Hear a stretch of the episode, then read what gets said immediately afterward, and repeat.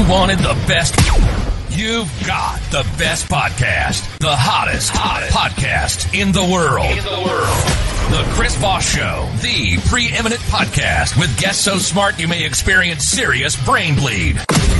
Get ready. Strap yourself in. Keep your hands, arms, and legs inside the vehicle at all times, because you're about to go on a monster education roller coaster with your brain. Now, here's your host, Chris Voss.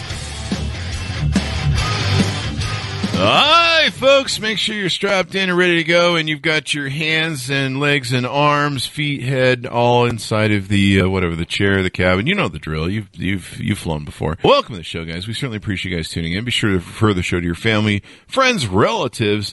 Tell them to join the Chris Voss Show. Subscribe to it. Remember, we're the family that loves you but doesn't judge you. The best kind of family there is. For those of you, maybe the only family that will accept you at this point. I'm just kidding. You're not that bad off. Don't be depressed. Anyway, guys, thanks for tuning in. We love you. Go to youtube.com/says Chris Voss. Hit the bell notification button. Goodreads.com for Chris Voss. See everything we're reading and reviewing over there. All our groups, Facebook, LinkedIn, Twitter, Instagram. Make sure you subscribe to that LinkedIn newsletter. That thing's killing it over there. And also our big 131,000 LinkedIn group. Today we have an amazing author on the show and a topical story for what's going on in the war in Ukraine right now. For those of you who might be seeing this 10 years from now, we have videos you can see from 10 years ago, too. So there's, front and back. Her new book that comes out April 5th, 2022 is Learning America, One Woman's Fight for Educational Justice for Refugee Children. Luma Mufleh is in the show with us today. She is the founder of the Fugees Family. I believe did I get that right, too? Fugees Family. Yeah, there you go. Fugees. Yeah. There you go. With schools now in Georgia, in Ohio, and an expanding footprint, bringing educational equity to refugee settlement communities across America. Her TED Talk is pretty amazing. I was just watching it on educational justice for refugee families, was viewed more than 1.7 million times. Welcome to the show, Luma. How are you? Good. Thank you for having me, Chris. Thank you for coming, and congratulations on the new book. These are always a lot of work and then a lot of fun when you finally get it published, huh? Yeah, it was definitely a lot of work. I never imagined I would write one, and I did it during the pandemic. So. There you go. The pandemic sure helped. That's when I wrote my first book, too, was over the pandemic. So give us your .coms. Where can people find you on the interwebs and learn more about Fugeesfamily.org for our organization, at Luma_Mufleh on Twitter. And coach.luma on Facebook, and Luma_Mufleh on Instagram. There you go. So FUGEES.com? FUGEESfamily.org. Oh, okay. Family.org. Okay. I was just reading the name here off the bio. So tell us what motivated you want to write this book, and give us a little bit of origin, if you would. Yeah, I think it's the book I wish I had when I started this work. I wanted a book that would tell me how messy this work is, not something that glamorizes it. It was authentic and real about how hard to work with kids and how hard it is to adjust to life in America. For me, it's personal as well. I came to the United States when I was 18 and was granted political asylum at age 22. So I was born and raised in the Middle East. But it's a story of the organization I founded, Schools for Refugees, but it's through storytelling, and weave some of my backstory into it as well to give people the reasons why. And what brought you to this country? What country did you come from? What was the origin story there of your experience? My experience. So I think it goes way back to my grandmother and mother. They are Syrian, and they fled Syria during the first Assad regime back in the 60s. Another group was trying to overthrow the government. My grandmother's maternal instincts kicked in and said, we need to go. It's not safe. So she packed up her 5 children. She was pregnant with her 6th. And fled to neighboring Jordan. My grandfather refused to go. He's like, it's just another coup attempt. It's going to blow over. But this time it was different. They seized his factory and then arrested his brothers, and they disappeared. Never seen them since. And so then he came, and they started from scratch. My mom was 16 when she left. And then fast forward, I was sent to college in the United States. I'm gay. In Jordan, you can get the death penalty for being gay. So I applied for asylum. I actually had my asylum hearing 4 days after graduation. So, yeah. congratulations for making it here. It's sad that people have to leave their home country because, I mean, that's a place where that's your home. Yeah. Yeah. Is it still that way? Depending on who wants to enforce the law, like you don't know, like on the books, that is it, right? And then when in countries where there aren't democracies or rights, that's what happens. It's like, okay, today I'm going to take everybody in, and so it's still that, even though on the surface Jordan can appear to be modern, it's not. Yeah. We think we live in a world of human rights and, you know, everybody's equal. And sometimes you get spoiled when you live here in America, especially Americans that were born and raised here. We just kind of think like, well, everybody has the same sort of thing going on. We do. And they don't. And it's unfortunate. So you come to America and where does this lead into the foundation that you start with in your book? Yeah, I mean, I struggled after college trying to figure out what I wanted to do. I was disowned by my family, you know, so when I got asylum, I lost everything, you know, my Jordanian citizenship, my family. And so I had to start from scratch and, you know, jumped around from job to job. I eventually ended up in Atlanta. And then one day, as I was driving to pick up groceries from an authentic Middle Eastern store, I missed my turn back home and I had to U-turn into this apartment complex, and I felt I was transported into a different part of the world. There was a mosque, a Buddhist temple on that street, and then when I U-turned into that apartment complex, there were a group of kids playing soccer with a raggedy soccer ball and rocks set up stones.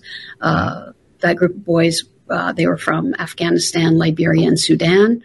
I'd coached club soccer for a long time. That's the universal language. They reminded me of home. So I grabbed the soccer ball out of my trunk. They saw it. They wanted the ball. I wanted to play. We haggled. I ended up playing, and they got the ball, and that's how it all started. Yeah. So where does this journey lead from there? It all comes down to a U-turn. It's interesting the paths we end up in life, just sometimes by accident. Yeah, first it was that group of kids, and I got to know them. We formed a soccer team, and then their siblings wanted to join, so I ended up forming more soccer teams. And you know, I'm a coach that really looks at the whole player. You know, it's like, yeah, we had great athletes, but, you know, it was really important for me that they were doing well in school. So they had turned in their report cards and they didn't pass, they didn't play. And several times after practice, kids would ask with help from their homework. So we'd hang out at the park, do homework. And there's this one situation, you know, that really stands out for me. One kid, he's quiet, that doesn't cause a lot of trouble, verbally fluent in English. He's telling me, he's like, Coach, I have a headache. Can you read to me? And so I sat next to him, read to him, filled out the worksheet. Second day, he did the same thing. Oh, by the third day, I was like, there's something going on. So I said, no, Lewis, I have a headache. You know, and he's like, no, I have a headache. And it's like, I'm more stubborn. And so waited him out. And then he eventually looked up at me and said, Coach, I can't read. Wow. And that broke me. You know, my parents sent me to British and American schools growing up. And so I believed every school in America was like the State Department-run high school I went to in Amman, Jordan.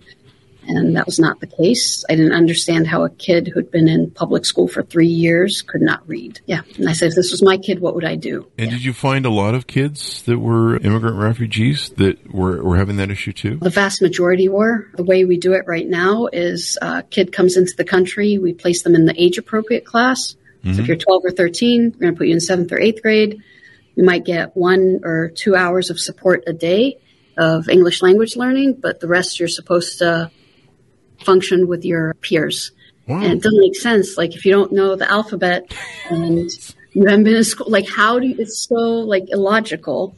And so many of my players were in that position. And so it's like, what's the point of soccer if they're just going to play games and then what, right? Yeah. You've got to do something to build a life here and be able to, you know, around the thing. If you want to, you know, maximize your opportunities, you don't have to learn the language. I mean, I know there's a lot of people in California and I think New York and maybe other places that never learn the language. There's little barrios you can go in California. I've met people who are incredible restaurateurs and stuff, and they've never really learned much English, but they're really good at the food and what they do, and no one cares. But no, it helps open more opportunities. And the funny thing about America is I know a lot of people who are born here still don't know how to read, write properly. Yeah, I mean, I don't think it's just a problem for refugee kids, but I think we highlight it a lot more, right? Definitely. So what did you do? What actions did you take, and what pathway did you go with that? I ended up starting a school for 6 of my players, hired a teacher, got a church basement donated. We're like, all right, how quickly can we get them to learn so they're at grade level, and then mainstream them back in? After the first 6 months, more kids were asking to be in it, and it just continued to grow. And we ended up opening another school in Ohio 3.5 years ago. Awesome. So you build this academy, and you're helping people. And I would imagine, because a lot of these folks are refugees, they bond together because of their experience. You know, there's a lot of things that people that were born and raised in America probably don't understand from that experience, what it's like, the trauma, things of that nature. And I imagine it gives a bit of solace and help, or a community, if you will, to help people that have gone through kind of the same experience and can help carry each other or help each other. Yeah, I mean, I think there's nothing more powerful to heal trauma than being around others who've been through it, right? So you're not alone. I mean, we have kids from warring factions. We have kids from every corner of the world. But for them to say, oh, wait, it's not just me, right? Yeah, we had Dave Navarro from one of the several different bands on last week or two, and we talked about trauma. And, yeah, that whole concept of you're not alone. There's a whole lot of other people who are suffering and stuff, and you know, that's really important. Let's talk about, as the academy grew, what other things did you do in building a mission, student population, et cetera, et cetera? How did you get it to grow and be successful? I mean, I think it was adapting as quickly as possible to the community needs. You know, we started off as a soccer team, so that's still very core in our school design. Every kid in the school plays soccer. Every kid's part of a team. We have a lot of music and arts integration, celebrate everything in the building. So literally every other week there's a party celebrating something, whether it's Holi or Eid or Christmas, something's being celebrated, and kids are being taught about everyone that they interact with. And we have fun, but we also have a lot of high expectations of the kids because they're so far behind. And it's like, all right, you gained this much. Now we need to get you up here. And really build their confidence that they don't see themselves as less than, that they are capable and strong and can do anything they want to do. Yeah. And I think this is beautiful because you take this from your experience as a refugee and being accepted in society, you know, sometimes by society and people that are really ugly. I mean, we see what's going on in like Florida right now. I'm just like, what, are we in the 80s? What the fuck? But hopefully that whole thing goes to court and stuff. But, you dealt with stuff. There's an ugly thing that people do here that are either racist or hateful or, I don't know, pick all of the above, where they say, go back to where you came from. And I imagine you experience or deal with that at your academy, where students are told this and they've got to deal with some of the ugliness that they get from maybe, very mean, ugly Americans here. Yeah, I mean, we see both extremes, like hate and then, curiosity, and we want to welcome you, and we want to understand. And we definitely see it out on the soccer field, like when we're playing against teams. One memory really sticks out is we're playing against this team and a kid that newly arrived from Afghanistan. And this was 15 years ago when the first group of Afghan refugees came in and playing a game. And then one of the kids told them, we have to say our names during the game. And so one kid is like, oh, where are you from? He's like, Afghanistan. He's like, are you Taliban?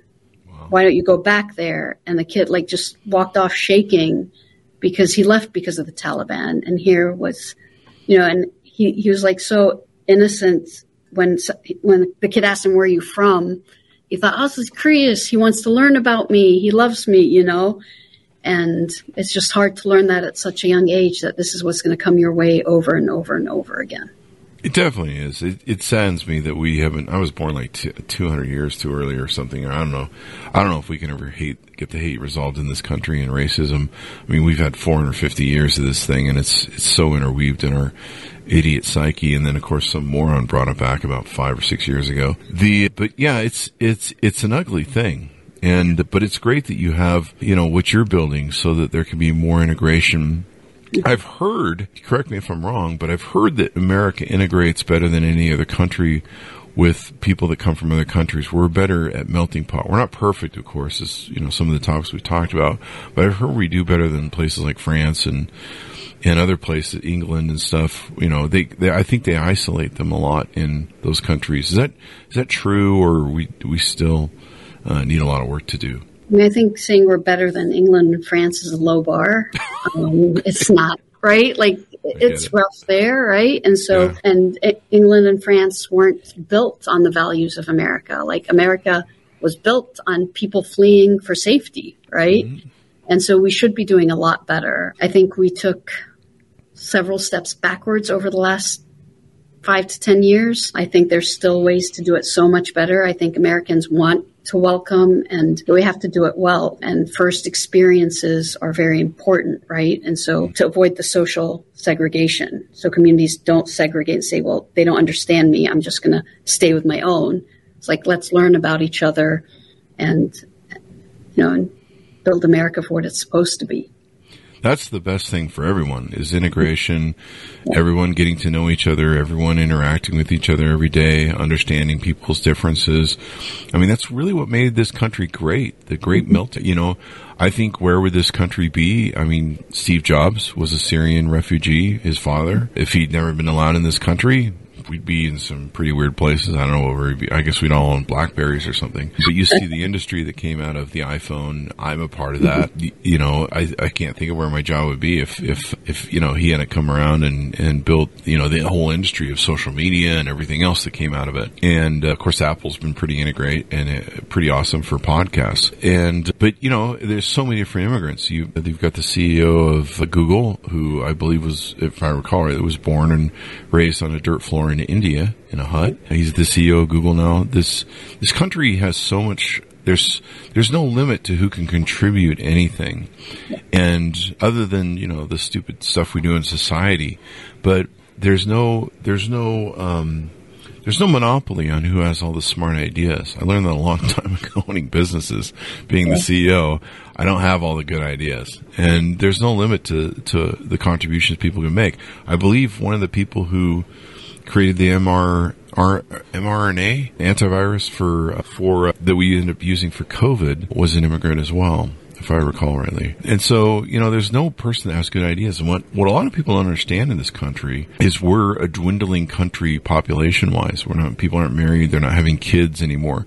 We need more immigration. We need more people in this country, because the thing that made America powerful was it was the largest marketplace in the world. And we were the dominant buyer and controller, especially when it came to our money. People don't realize that our money is actually what makes us powerful, our dollars.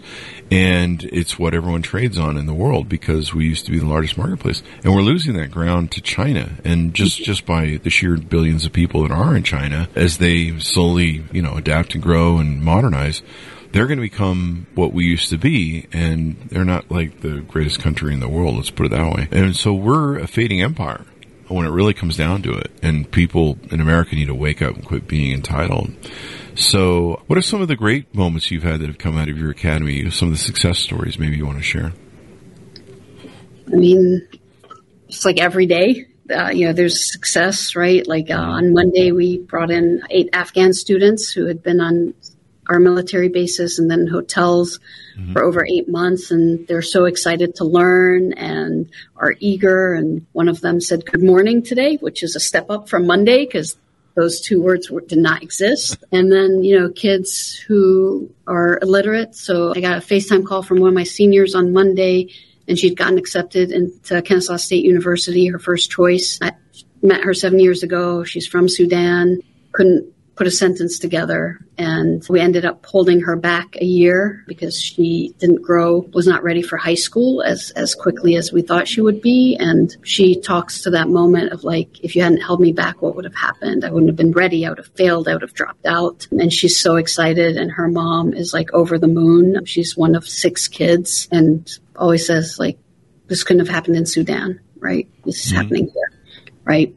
Our school couldn't happen anywhere in the world. It's happening here. Do you see your school growing and spreading across the nation so that it can service more refugees? We had, of course, the folks that just came over from Afghanistan that were evacuated. And then the Ukrainians. We're going to take 100 100,000 Ukrainians, I think they've agreed to, according to Biden, as of this moment. Yeah, I mean, we just launched a partnership with Bowling Green, Kentucky. Mm-hmm. So we're working with their school district to implement our model for all their refugee and immigrant kids. And they're super excited. And yeah, we want to impact as many kids coming into this country. So when they get here, they have a softer landing place, mm-hmm. and they're set up for success. And then they're contributing members, mm-hmm. and strong citizens. Do you guys seek out investors and people that can help grow the academy and make it bigger? Always. That's part of my job. You know, when you're CEO, you're doing like everything, but fundraising is a big part of it. Awareness and bridge building is another part of it. But we want as many people as possible helping us out, because this is not just, it's a movement, right? And yeah, we want our team to be the biggest and strongest in the country. Definitely. So are there ways that people can help out, contribute, donate? You know, we're seeing a lot of donations that people are usually always doing. Americans are usually good people for donating and helping out with charity.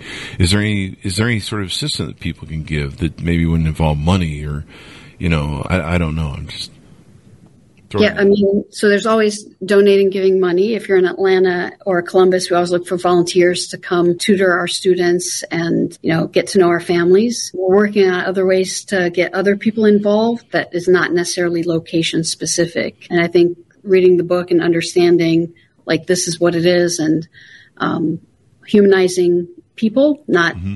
vilifying. And I think that's what I try to do in the book, because I believe that Americans, when they understand the story, the hate becomes less. It's not, right? The guard comes down. It's like, oh, mm-hmm. we're more similar. We're not other. Yeah. And you know, what's one thing I've been speaking about with the Ukrainian experience, because it's a really good example how, you know, I mean, 5 or 6 weeks ago, they were living much like us in a pseudo-democracy. I'm not sure how democratic fully they were, but yeah, they were in a fairly good democracy. They were living out their lives just like most Americans are. And within overnight, the apple cart gets overturned, and it can happen anywhere. I mean, if you've studied history, things can go really bad anywhere. I mean, if it wasn't for a vice president's decision and two people at the Division of Justice in the Attorney General's office, we would probably be in a civil war and not have a democracy at this point, and we would have gone full Hungarian with the loss of a democracy. So, and also if Madison hadn't made it so the states oversaw the election, they knew that somehow he knew, so there was three of them that knew in the future that if they let these election be overheld by the federally, that it could be more easily grasped and seized, which was the attempt, as we know. You wonder what he was thinking, like what they were thinking back then, mm-hmm. that, you know, kind of prevented what would have happened here. Yeah. If you read the Federalist Papers, yeah. It's really interesting how insightful they are. And we've had a lot of great historians on the show that have talked about it. They really saw 200,000 years, it's probably 2,000, hopefully. I don't know, knock on wood if it lasts that long at this pace. After 220 or 2022 and the House gets overturned, we'll see how far we get with this democracy. But people don't realize how fragile they are. I mean, just, you know, we watched Hungary slide into a authoritarian rule over 2020. Turkey as well. Turkey, you know, is the third largest democracy in the world in 2 years, no longer. Yeah, over. Right? And they've got rampant inflation. I mean, you think your gas prices are bad. You know, it's crazy. And all because of one jerk. And I think Putin's a good example of, you know, how simply things can be. You know, for two decades, the Russians have sold their soul to him, you know, because he provided jobs and economy. And that was what the last guy who was elected 5 years ago or 6 years ago now, and I'm losing track. But, you know, people willing to sell their soul for money. And the problem is when it goes bad, it goes bad. I mean, you look at Pinochet, Duterte, Silvio Berlusconi. We go down the list of all the monsters. All the dictators. All the monsters and dictators, where everyone sold their souls to them for jobs and money and economy. And that's what happens, you know. Mussolini, you know, people, sure, fascists are bad, but they make their trains run on time, so we'll sell mm-hmm. our souls to them. And people don't realize how bad it can be. And it can happen anywhere and to anyone. And so when you look at refugees, when you look at people who are immigrants to this country, realize within a week, it could be you. I mean, we had one day, January 6th, and fortunately, what they wanted didn't happen. But we came really darn close a couple times, and it wouldn't have taken. All it needed was the decision of one man to throw us, 240 some odd years of this republic, and we would have been on the fence. Anyway, anything more you want to touch on about your book and what you do with Academy? No, I mean, like the what you mentioned right now, I actually have a chapter in the middle of the book that's titled Imagine, and it kind of walks you through if Ohio and Indiana went to war, what would happen.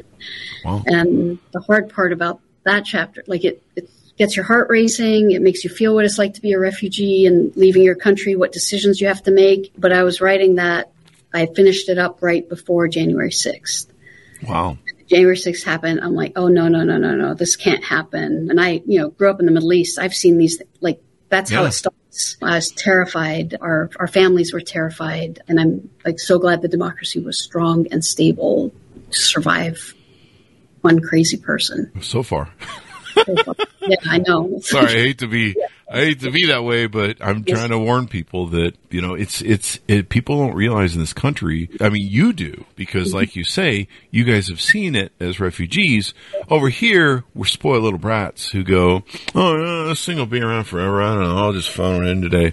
But no, I forget the line, but basically, democracy, and it may come from Ben Franklin, but it's something that all of us have to appreciate and all of us have to work at every single day. There's that old saying of when Ben Franklin came out of the conference and a woman greeted him and she said, what do we have? Do we have a monarchy? Do we have a king? Do we have a democracy? And he says, you have a republic as long as you can keep it.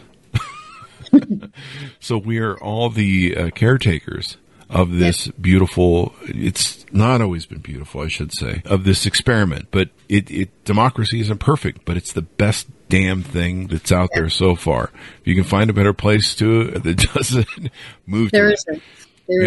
There isn't. When I've talked to people about immigration and refugees and we've had the discussion on the show or whether I talk about it on Facebook and stuff, people need to realize that this country is so vaulted for its freedom of press, the virtues that were given to us by these makers of our Constitution. They are willing to die to come to this country. What does that tell you? I mean, what does it tell you that people are willing to die to make the trip, to make the journey, to fight their way into this country, to get here, to take a part of the American pie? And around the world, we're renowned for that, even though we're pretty ugly people when it comes down to it, the asshole American, I should say. But that's the thing that we need to wake up to. And a lot of people are born and raised here. Even I went through that in my younger years. We're just spoiled. You don't see, like you said, the experience of being in other countries where there's war and there's crazy dictators and, one minute everything's calm and everything's suddenly everyone's apple cart's turned upside down. We've never really had bread lines here. I think the closest we ever came to experience something like that was, the Great Depression. And then, of course, recently with coronavirus, I remember going to the store and the bread lanes were empty. So I think this is really beautiful, what you're doing, and more people need to support, especially with what's going on. Anything more you want to touch on or tease out before we go? No, I mean, I think nobody should take their rights for granted. This democracy is sacred. My kids are always they're young, they're 8, 7, and 3.5, and they see this look in my face. They're like, please don't tell us the stories like when you're back in Jordan. I'm like, no, you don't understand what you have, right? Mm-hmm. I'm constantly want them to understand how beautiful and valuable it is and don't take it for granted. It's a huge responsibility to be born in America and a huge privilege. It really is. It really is. And people don't realize how fragile it is. I mean, read the Federalist Papers, everyone out there in the audience. Sit down and read the Constitution. I mean, I keep a copy of the Constitution on my desk. A lot of the great journalists that we have from the media, they keep in their pocket. They have it on them at all times. That freedom of the press. That I've been in courtrooms where I've usually for speeding tickets where I've had to declare my ability to call a witness, ask for some sort of evidence, in my right to defend myself in a court of law. People don't realize how important those factors are until you get into law or study law, and they're just not afforded anywhere else. And we need even our right to criticize our president and our government, right? When I first got here, it was a peak of the Clinton. Yeah. And I remember sitting in the dorm living room and everybody's like criticizing it. And I just kept looking out the window waiting for like the FBI to come in and arrest us. Like we're criticizing the president and we're talking all this stuff about him. And I was like, oh, nothing happened. Yeah. Like this is awesome. Like we can call it what it is. Yeah. I mean, you look at Pinochet. I mean, thousands or tens of thousands of people disappeared into secret prisons and secret graves. The same thing with Assad and his regime, secret prisons, Liberia, I think, or Libya. You know, Liberia with Charles Taylor. Yeah, I mean, and you know, it's all darkness, and people disappear, and they're never heard from again. I believe. There's probably some of that going on in Ukraine. Anyway, thank you for coming on, and thank you for the work you're doing. We really appreciate it. Thank you so much for having me, Chris. I really enjoyed this. And I hope people reach out to you in our audience and offer to help or send stuff. I've been really encouraged by seeing a lot of people trying to send stuff to Ukraine, whether it's helping with B&B purchases that they never use, or like I've seen a lot of the fire and police departments are sending like hats and stuff over there. Yep. So I hope people reach out to you guys and send some stuff because, you know, these folks are kids and we want them to grow up. We want to be in a great society because they're going to come up with science and research and technology and all sorts of new stuff. And they're hungry for it too, where most Americans are kind of like, yeah, my belly's full. And I think that's what the beauty is of what people bring to this country. Cause they come here and they see the wonderment and the beauty of it where we're just kind of jaded as Americans. And that's why we continue to have innovations because we have cycles who are coming in who are hungry and keep pushing us to be better. Right. Yeah. So. The great melting pot. America. So, Anyway, thanks so much for tuning in. Give me your plugs one more time so people can find you on the interwebs. Yep. So, fugeesfamily.org, Luma_Mufleh at Twitter and Instagram, and then Fugees Family on Facebook. There you go. Thank you, Luma. Thank you. And thanks so much for tuning in. Go to youtube.com/Chris Voss. Hit the bell notification. Go to goodreads.com/Chris Voss. See everything we're reading and reviewing over there. Go to all our groups on Facebook, LinkedIn, Twitter. Join the big LinkedIn newsletter and all that good stuff. Thanks for tuning in. Be good to each other. Stay safe. And we'll see you guys next time.